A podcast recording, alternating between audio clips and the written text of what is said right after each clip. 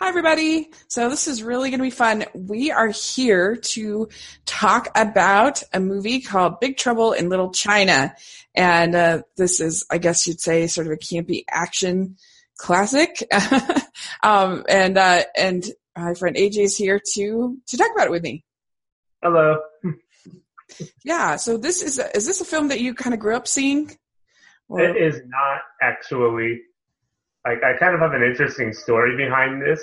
Like when I was in kind of like in junior high and high school, that was when I was first starting to get into film, I guess.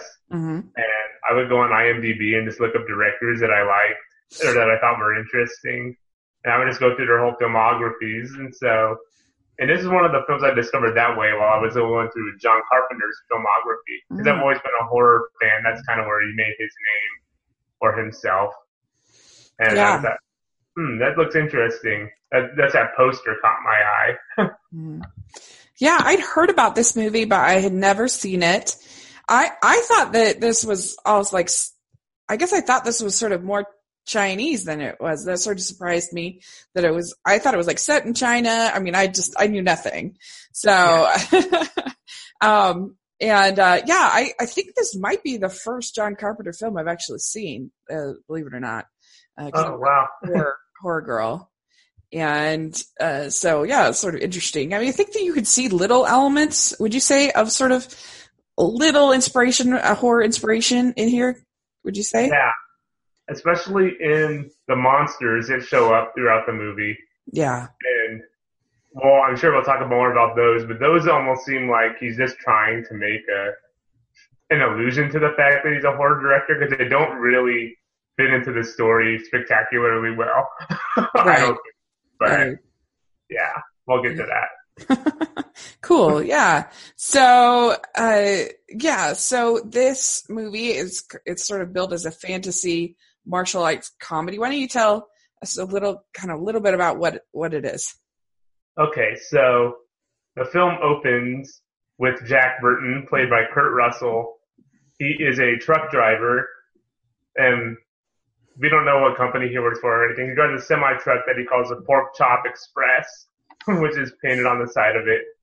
And he's very much, uh, he fancies himself to be a macho man, I guess you would say. Um, he's very blustery. He's kind of a blowhard when you yes. hear about him. He's, he loves his CB radio. It's kind of like podcasting before podcasting in a way, the way he uses the CB radio to kind of dispense his quote unquote um, insightful look look at the world. And he comes into San Francisco. He comes into Chinatown, and he meets up with his friend named Wang, who is played by Dennis Dun, I think. Mm-hmm. I can't remember all the actors and who played who, but um, they're gambling one night. They gamble all night, actually. and in the morning, um, Wang tells Jack that he's going to go pick up his new bride at the airport that morning. She's from China and she has green eyes. And he makes a really big point about that because there's not very many Chinese women who have green eyes or Chinese people who have green eyes, you know. And mm-hmm. so, and so they go to the airport to pick her up and she is kidnapped by a gang who, who Chinatown is her turf basically she's kidnapped, and while they're there, they meet up with a journalist who who works Chinatown kind of unofficially named Gracie Law, played by Kim Cattrall, and she's there with with a friend of hers, I guess. I don't know. They don't really go down that down that road too much, but mm-hmm. but um anyway, so they so obviously Wang wants to help wants to rescue his bride, and so they pursue the gang into this into this alley where they find where they find this other where they're cut off by this other gang basically. They're having a funeral for one of their members. And they are confronted by another a rival gang and they get into this battle that they witness.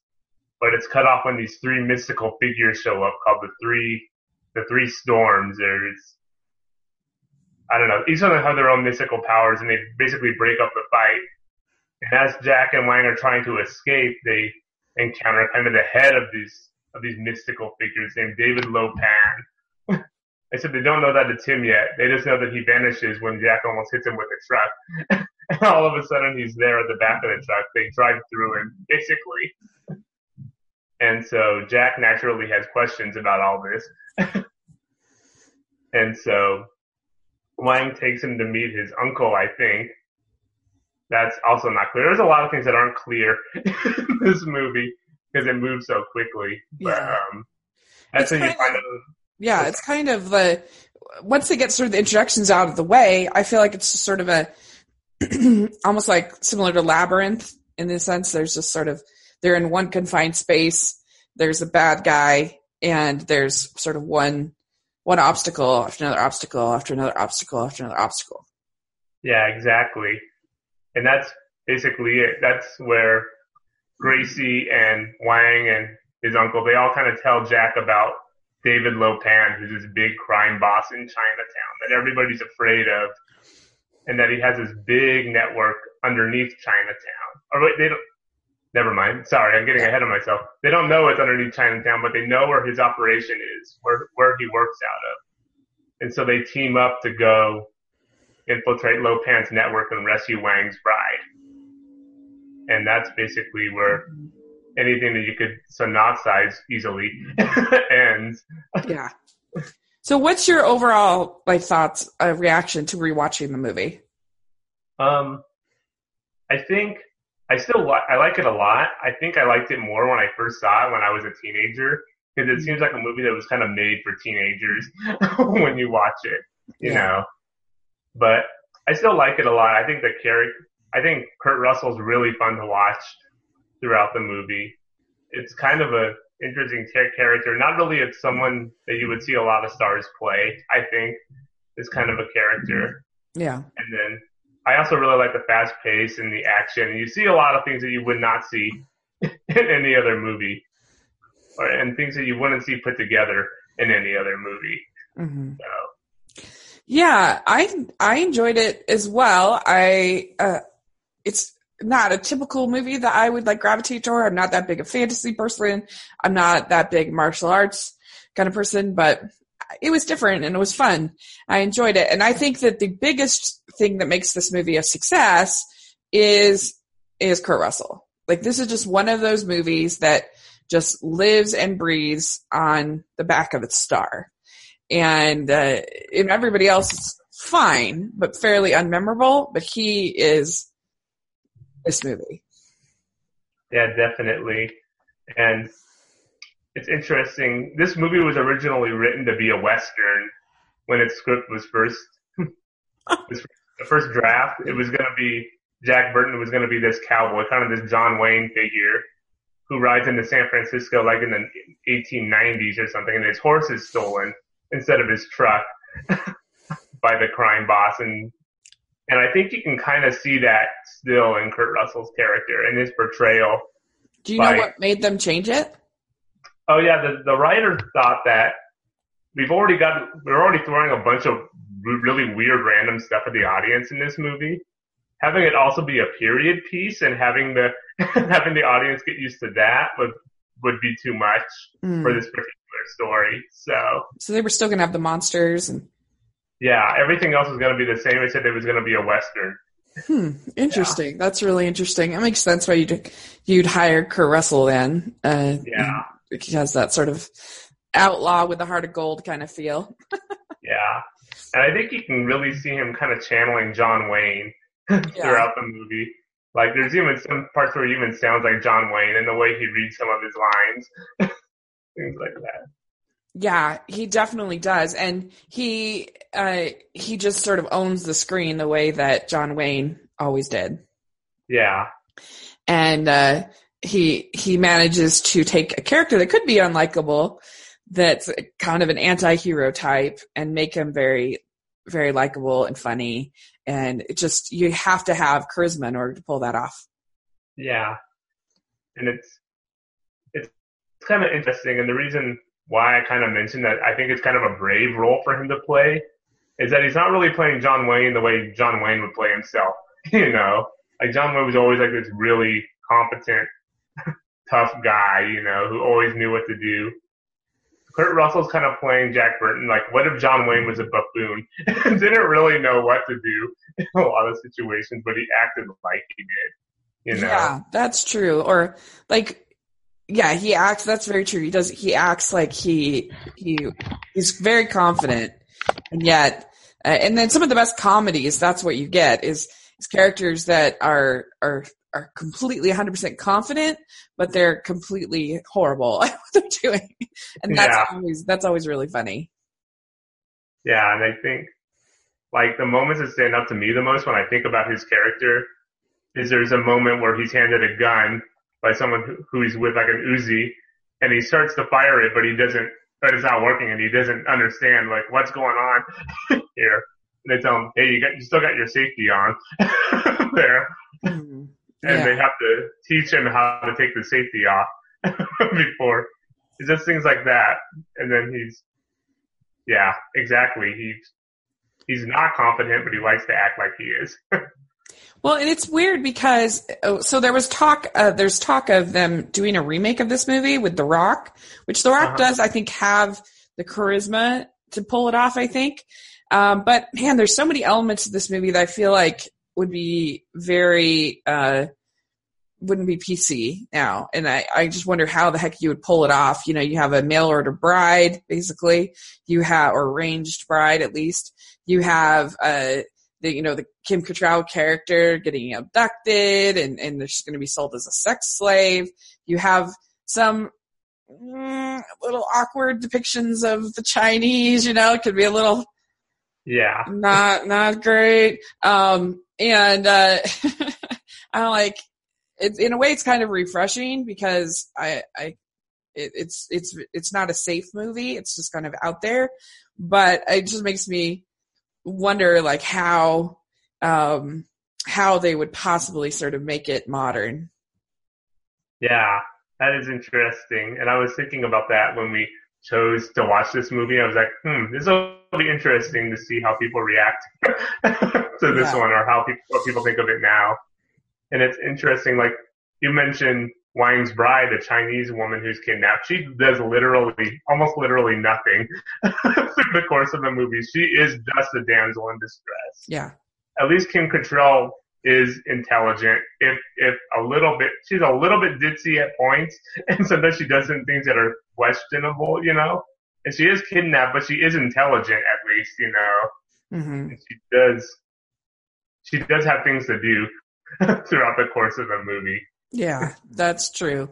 Well, and most of the uh, there is her, his friend uh, Wang, but most of the Chinese characters are just they're almost like stormtroopers. You know, they're just sort of there to like Yeah. you know. But uh, uh, but I don't know. I, what do you think of Wang as a character? I liked him a lot. Like Kurt Russell is actually Kurt Russell and John Carpenter have both said that Jack Burton's not really the action hero this movie. Wang is the action hero. Like in any other movie, Wang would be the lead character and not Jack. you know, Right. that a lot watching it this time around because Wang is really the one who knows what's going on. He's the one that's competent enough to fight off what's going on, except for one significant scene at the end where Kurt Russell kind of gets to show off a little bit. and yeah, like I said, in any other movie, this, he would be the star of the movie. And I think he's, I don't think he has enough unique personality traits, I guess, to make him truly memorable, but he's good when you're watching it, I guess. Yeah, well, and it has like a certain degree of sort of nostalgia, I guess, about it, uh, where you know you had like the the Lone Ranger and uh, and Tonto. You have uh, uh, you have uh, Britt Reed and Kato from Green Hornet. Like these kind of sort of combinations that are kind of similar to this. I feel like. Yeah. And it's kind of like, I think actually John Carpenter specifically mentioned things like that. And he said, I kind of wanted to turn that on its head, especially the Green Hornet and Kato kind of Mhm. situation. Just kind of switch, I guess, the nationalities around. I don't know. Well, because I think that the Green Hornet is very similar. So I'm curious to when I wonder why he thought he was switching around because uh, you have a uh, Chinese character that's you know Bruce Lee. Hello, he's the uh, he's the the one that you know can fight where the the lead character's kind of incompetent. And uh, so that's what made me think of it right away is that you have the Yeah. assistant who's the real like talented fighter. Yeah. I don't know. I think Huh. it's I think it's just solely a case of like the nationalities when he was talking at that particular moment. Mm. Like I think when they were making the movie, they were just focused more on the archetypes of this is the action hero and this is the sidekick. Well, let's make the sidekick the, the the the main focus of the movie. You know, the the person who we see the movie through their eyes, basically. Mm. You know. Yeah, yeah. Oh, I, I see what you're saying. I see what you're saying. So, what do you think of the of the uh, um, Lo Pan? I think he's an interesting character. I kind of he's a he's kind of a unique villain in a way. Like like I would expect him to be I don't want to say he's down to earth, because he's definitely not down to earth in a lot of ways. But just the way he interacts with the characters, especially because he takes a lot of different forms during the movie because the whole reason why he wants to get married is so he can get his physical form back. so he could become so he can get his physical body back basically. hmm But so he takes a lot of different forms during the movie. Like when you first see him, he's like this really intimidating Chinese warlord looking guy. And then this, then later on when you see him, he's an old man in a wheelchair. and you see him kind of change forms throughout the movie. Yeah. And I think the actor who played him did a really good job just kind of giving him a different personality based on the way he was being portrayed, you know? Almost like when he's the, the warlord type guy, he's very regal almost in a way, like in the, like in the way he interacts with the characters. But when he's the old man, he's just very cranky and he kind of talks in a more down to earth kind of manner.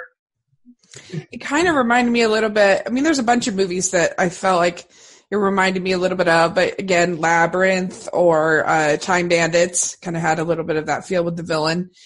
and, um, you know, there's just a little bit of a Jareth kind of feel, I think, to, uh, you know, this it seems like an 80s kind of thing to have these uh, sort of over the top kind of fun villains like in this way. Yeah. Yeah. So yeah, he was he was interesting and you know kind of kept it feeling sort of fresh and kept it from being boring. Yeah, like there's that scene where you're in like this mystical, like kind of ancient Chinese decorated room. And then Mhm. just off to the side outside you see like all this modern computer system and stuff like that. And just when he sees that um Kim Cattrall and or whoever oh no, a bunch of just Chinese like a bunch of Wang's friends have shown up to help fight him off. hmm And just the way he talks, like this just ticks me off to no end. and just things like that. It's like it's like that made me laugh. Like that is not the way I would expect that character to express himself in that It's- moment. It's true. I mean, one thing I appreciate appreciate about fantasy films in the '80s is that they all look so different, and they all uh, they all have like slightly different approaches. You mean you've got this, you've got again Time Bandits, you have Princess Bride, you have um you have Tron, like very different. That's more sci-fi, but still, I don't know. It's just really cool that I feel like they really built worlds and really built, you know, cr- they were very creative, uh, and because they had to be. And I feel like with CG, so many of the fantasy films end up looking all the same and they end up being kind of bland as far as the visuals or just the creativity of like the way the magic is done and the way, uh, it, it feels like I've seen something that looks like this a million times. You know what I mean?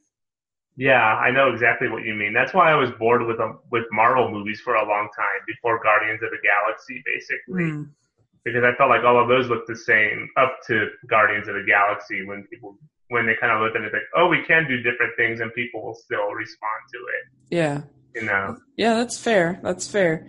It's true. Uh, you know, they are, they're all trying to sort of, for a long time, they were all sort of trying to copy, copy Christopher Nolan, is his aesthetic, copy Lord, uh, Peter Jackson's aesthetic.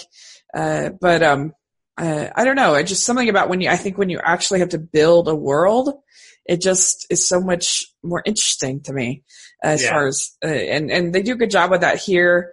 And it's not like the Lo Pan is like the most interesting. I would say he's not as interesting as uh, the Goblin King in, in Labyrinth or, uh, you know, some of these other characters, but uh, he, he works for this story because, uh, it, it, I don't know, it works for this story because it, it's all about sort of him leading this whole sort of clan, this whole gang, basically. Yeah. In a way, I feel like he almost depicts the tone of the movie really well. Mm. With kind of in his two personalities, because this is very much a world of fantasy that's kind of shoved, kind of smashed into a more down to earth, almost more down to earth kind of world, you know? Yeah, And I feel like his two forms of himself are very, like, they depict that really well. Like the old man on a wheel, in the wheelchair is very much down to earth in the way he talks, in the way he expresses himself. Not quite, but almost. And then the warlord's more like the mystical elements of the movie, you know? like when you see him in that style. yeah, yeah, that's true. And uh, he, I don't know, just the whole sort of bandit. They don't waste time in this movie with like exposition about the curse and what the curse is and all of that. That would be very boring. We don't need to know the ins and outs and the mythology of the curse and where it came from. And we just need to know that there is a curse and here's it is and here's people fighting and here's a bad guy. Here's a good guy. That's all you need.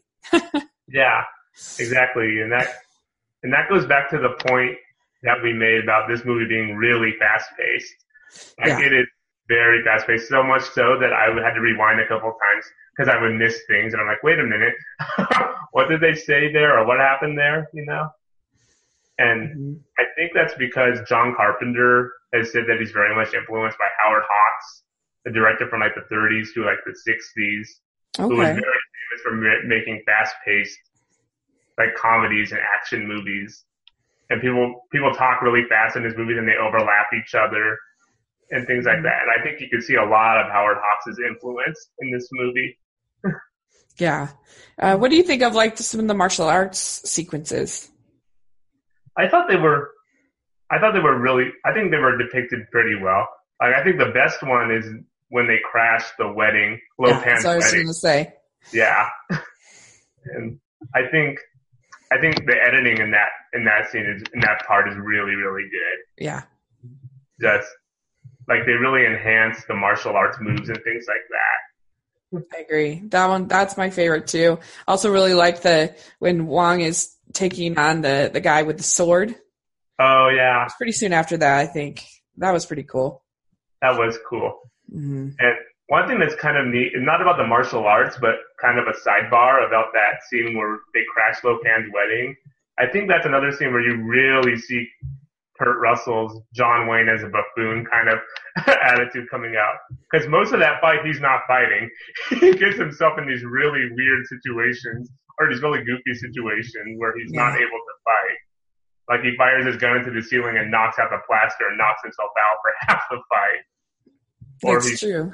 thrown into that big guy with like, all the armor and the guy falls on top of him and he can't get out from under him. Just things like that. hmm He's not doing hardly any of the fighting in that in that big set piece.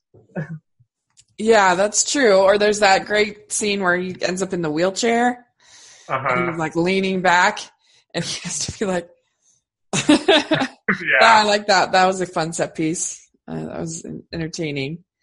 And, uh, you know, I feel like this is the kind of, sort of the move, kind of movie that like something like Suicide Squad kind of wanted to be, but it, it just was too messy and too, it was a mess.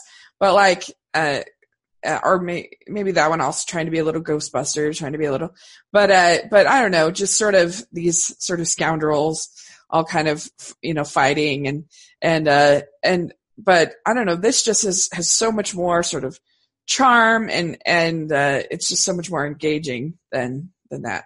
And I, I, like I said, I do think that Kurt Russell is a big reason for that. He's just so fun and nobody's taking it too seriously. A lot of movies like this that are made now, you have, uh, I don't know, people that are, are taking it very seriously, treating it very reverential in tone and instead of just having a silly time. Yeah, exactly. Like you can tell that everybody in this movie is in it just to have fun, Yeah. you know? like, and it feels like they all are having fun mo- through most of the movie anyway. I feel like I keep talking about other movies, but for some reason that was just my experience watching this film. But another movie that this guy just recently saw it, that this definitely, I wouldn't be surprised if it took some inspiration from, is, uh, is the first Hellboy movie. Oh, Very, is, there's some very similar circumstances in the creature design and the way they, uh, I don't know, this sort of the action sequences kind of, I feel like are somewhat similar. yeah, I can see that. Like, I haven't seen Hellboy in a long time, but just that whole aesthetic of that movie, as I remember, is very reminiscent. It, it looks the same Yeah. as Big Trouble in Little China does. Right. Yeah. So I don't know. It's really interesting. And what do you think of like the creature design that they have?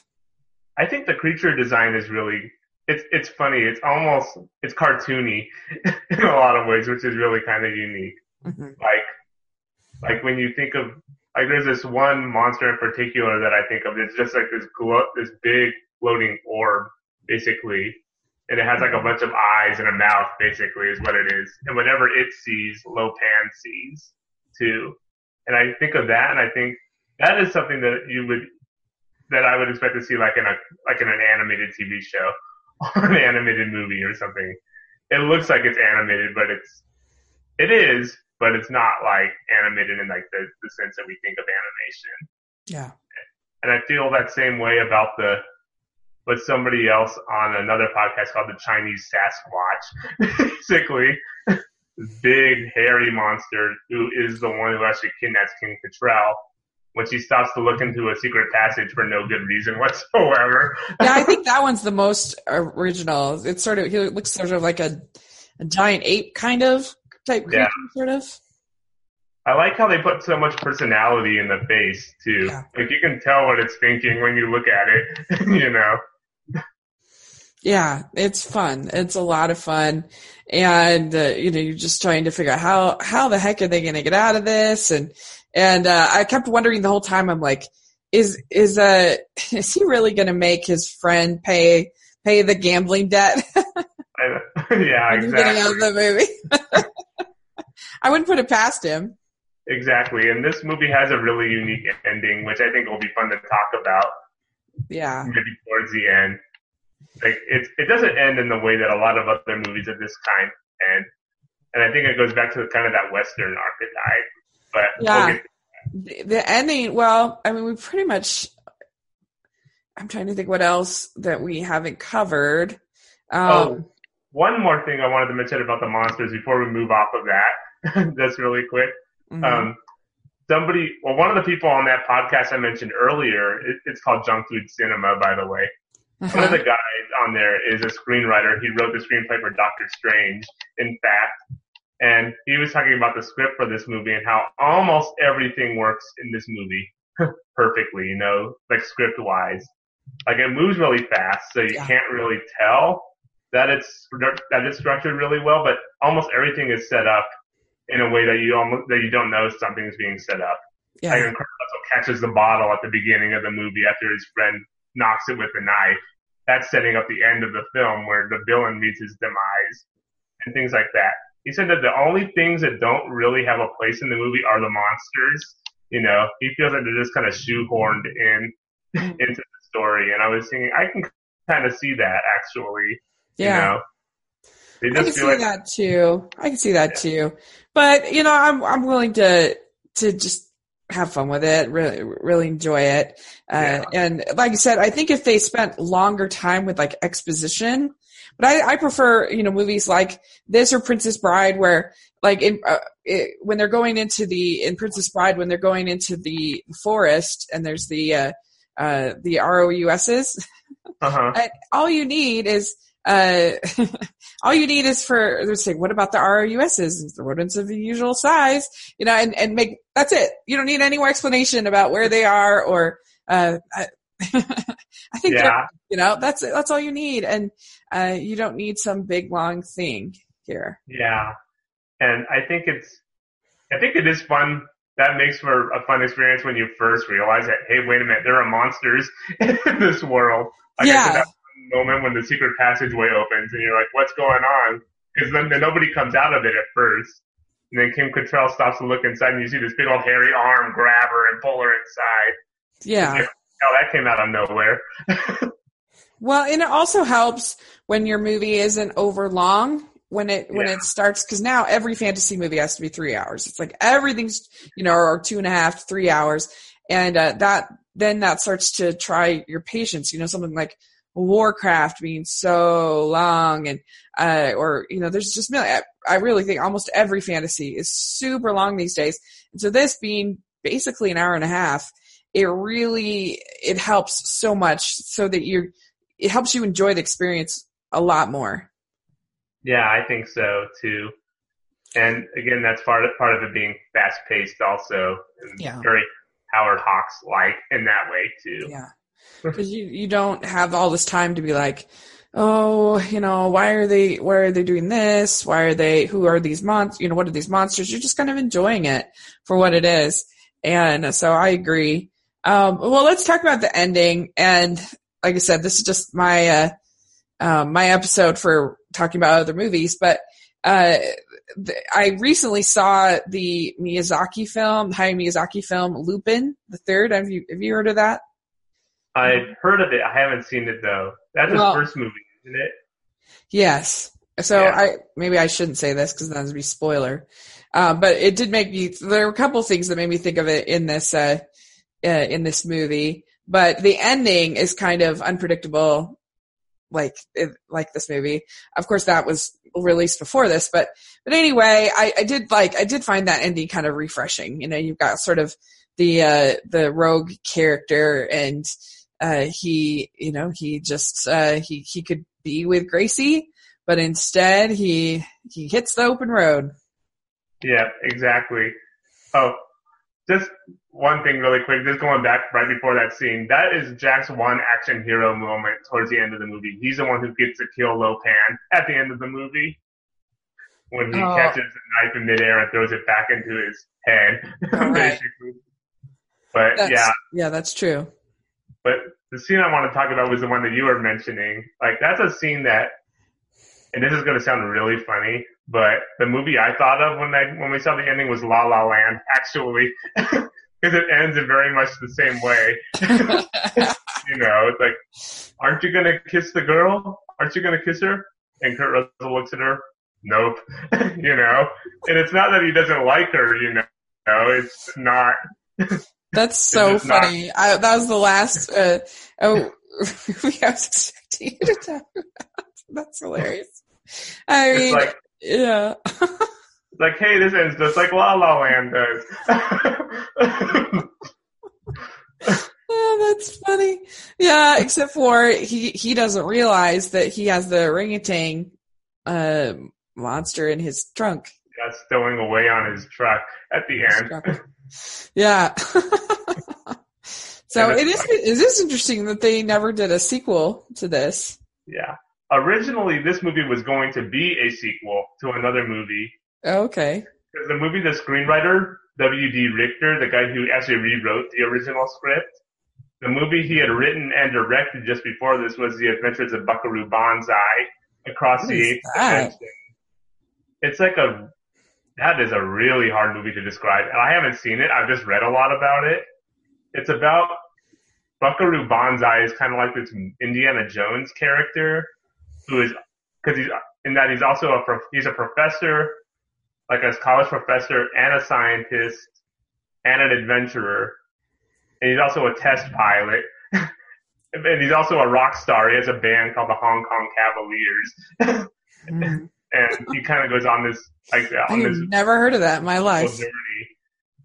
And this was originally, like when originally when he was gonna rewrite it, he was originally wanting to make it into a sequel to Buckaroo Banzai, but they decided not ultimately not to do that. That would be changing up the story too much, you know. Yeah. So, uh, how how do you how do you think that? Do you think this movie is I know we talked about it not being very PC, but are there parts that kind of make you cringe a little bit as far as the portrayal of the Chinese characters? I think the biggest part that makes me cringe is is um Wang's bride is a is a big part that makes me cringe. You know, like because she literally, like I said, does nothing over the course of the movie. She's either unconscious or she's hypnotized the whole movie, except for like a couple. I've seen it at the beginning and a couple seconds at the end, and it's like, yeah, and that bothers me. But there there are a lot of stereotypes in the movie. Mm-hmm. That's, except for except for Wang and I guess Wang's really the only one that's not a stereotype in the movie, unfortunately. But still, Yeah, I think uh, I. I mean, it's it's always a little bit easier this kind of thing when like the the white guy is the biggest joke in the room. That sort of helps you give some cushion to things. Yeah. I feel like uh, that uh, it's not like he's sort of telling them how to live their life, or you know, it's just it's a silly silly thing for everybody. It's not meant to be taken seriously. yeah, exactly.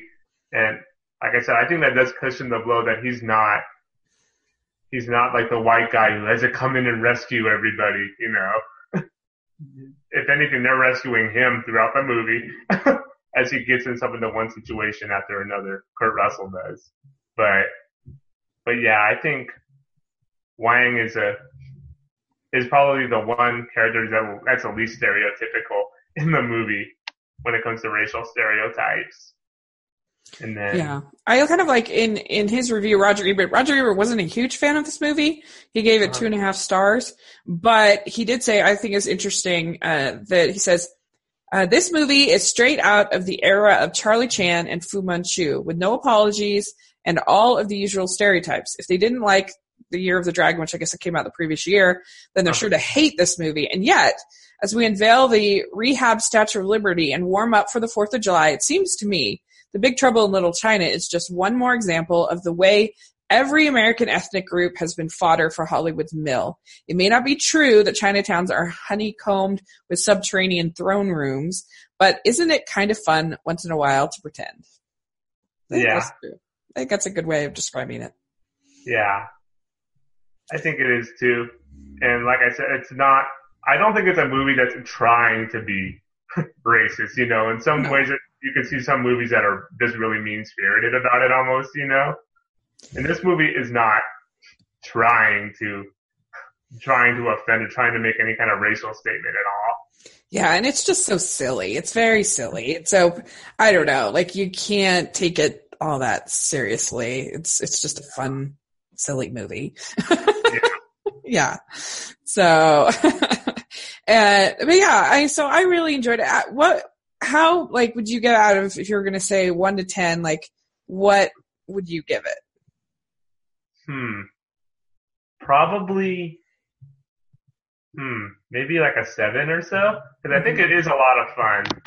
I don't think it's the best movie in the world. There are little, there are things about it that don't work, and I don't even think it's John Carpenter's best movie necessarily. Mm-hmm. That's probably for me, probably They Live, which we make, which he would make two years later. That's his alien invasion movie.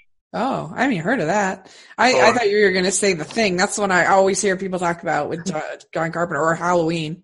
See, I haven't seen the thing yet, but Oh, okay. but um, or it might even be Starman, which I've only ever seen part of. That's kind of his sci-fi romantic comedy drama movie. Huh. So he really has a more range than I thought. Huh. Yeah, Interesting. Right. I didn't realize he did all these genres. Uh, yeah. So I, I, I would, I think I'd give it the same seven. Uh, I think that, I don't know. It depends on, I guess, what you're comparing it to. But yeah, I'd say a seven, 7.5 in that ballpark. Yeah, It's like a solid B, B plus, I think. yeah, exactly. It's it's not anything that's going to change your world necessarily. it's definitely not a movie that's going to teach you some some crazy life lesson or anything like Yeah. that. But it's it's a good like lazy weekend afternoon kind of movie or Yeah. or a rainy day kind of movie. And it is totally the kind of movie that you understand why it's got cult status. Yeah, Just because everything about it is very that style, you know, kind of movie. And uh yeah, so it's it's it's a it was a fun one to watch. It was a good pick. So I'm glad that Yeah, glad that I finally got to check it off my list. Does does the fact that the if the remake happens, will you be like really nervous about that, or are you open to it? um, I don't know. I, I'm a really big fan of John Carpenter, so I don't know. like just for like, I just like his attitude. Like when you watch him in interviews, he has a very nah. I was just making movies for fun kind of attitude. It was very unpretentious. And his Uh-huh. movies kind of feel that way too. So maybe I'm protective of it for that reason. Kind of makes me nervous. hmm But I think The Rock is an intriguing casting choice for Jack Burton. hmm I don't, like you said, I don't know if he'll be as good as Kurt Russell was in, that- No. in that role. The problem with, I mean, it's, it seems kind of funny. You could almost, there's no, you could cast Kurt Russell again. Like, I mean, Yeah. he was just basically that character in Guardians too. Uh, Yeah. but, um, the, the Rock, the only thing about the Rock is that he's usually not mean.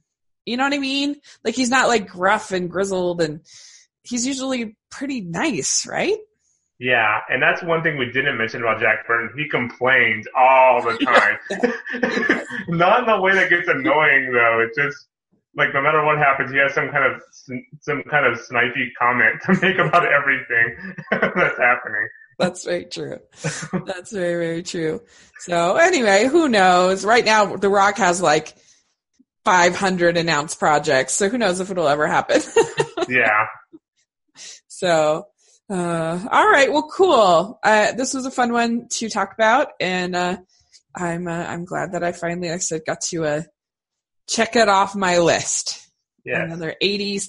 And I think that a lot of the, the, the 80s fantasy films, a lot of them are, are, are held up a little bit because of nostalgia. I mean, I still, you know, like I really do like Labyrinth and I like Willow and I like, you know, all these films, uh, but I, Time Bandits and uh, I think, uh, this one I think, uh, is, is, well, I mean, I had never seen it before, so there's no nostalgia. So Yeah. uh, I think that it, it, you know, it stands out. It's it's a fun movie. So it's it's not one of those ones that I watch and I'm like, what? Why why is this a class? What's going Yeah. on? So all right, well, cool. Well, where can people find you? Well, kind of. I guess I guess I'm writing in both places right now, which is kind of miraculous for me. But I am a writer, just like Rachel at rotoscopers.com, where we write about animated movies and TV shows and such. And we're actually gearing up for our Halloween countdown right now, right. which is kind of on me. so we got to work on that. So stay tuned for that. And then I also write at my own blog, which is vintagevestibule dot uh, what is it? WordPress.com. I keep wanting to say Blogspot, but um, and that's where I write about just everything else that I couldn't write about on Rotoscopers because it wouldn't fit. Comic books, other movies, TV shows, all that kind of stuff. So Yeah.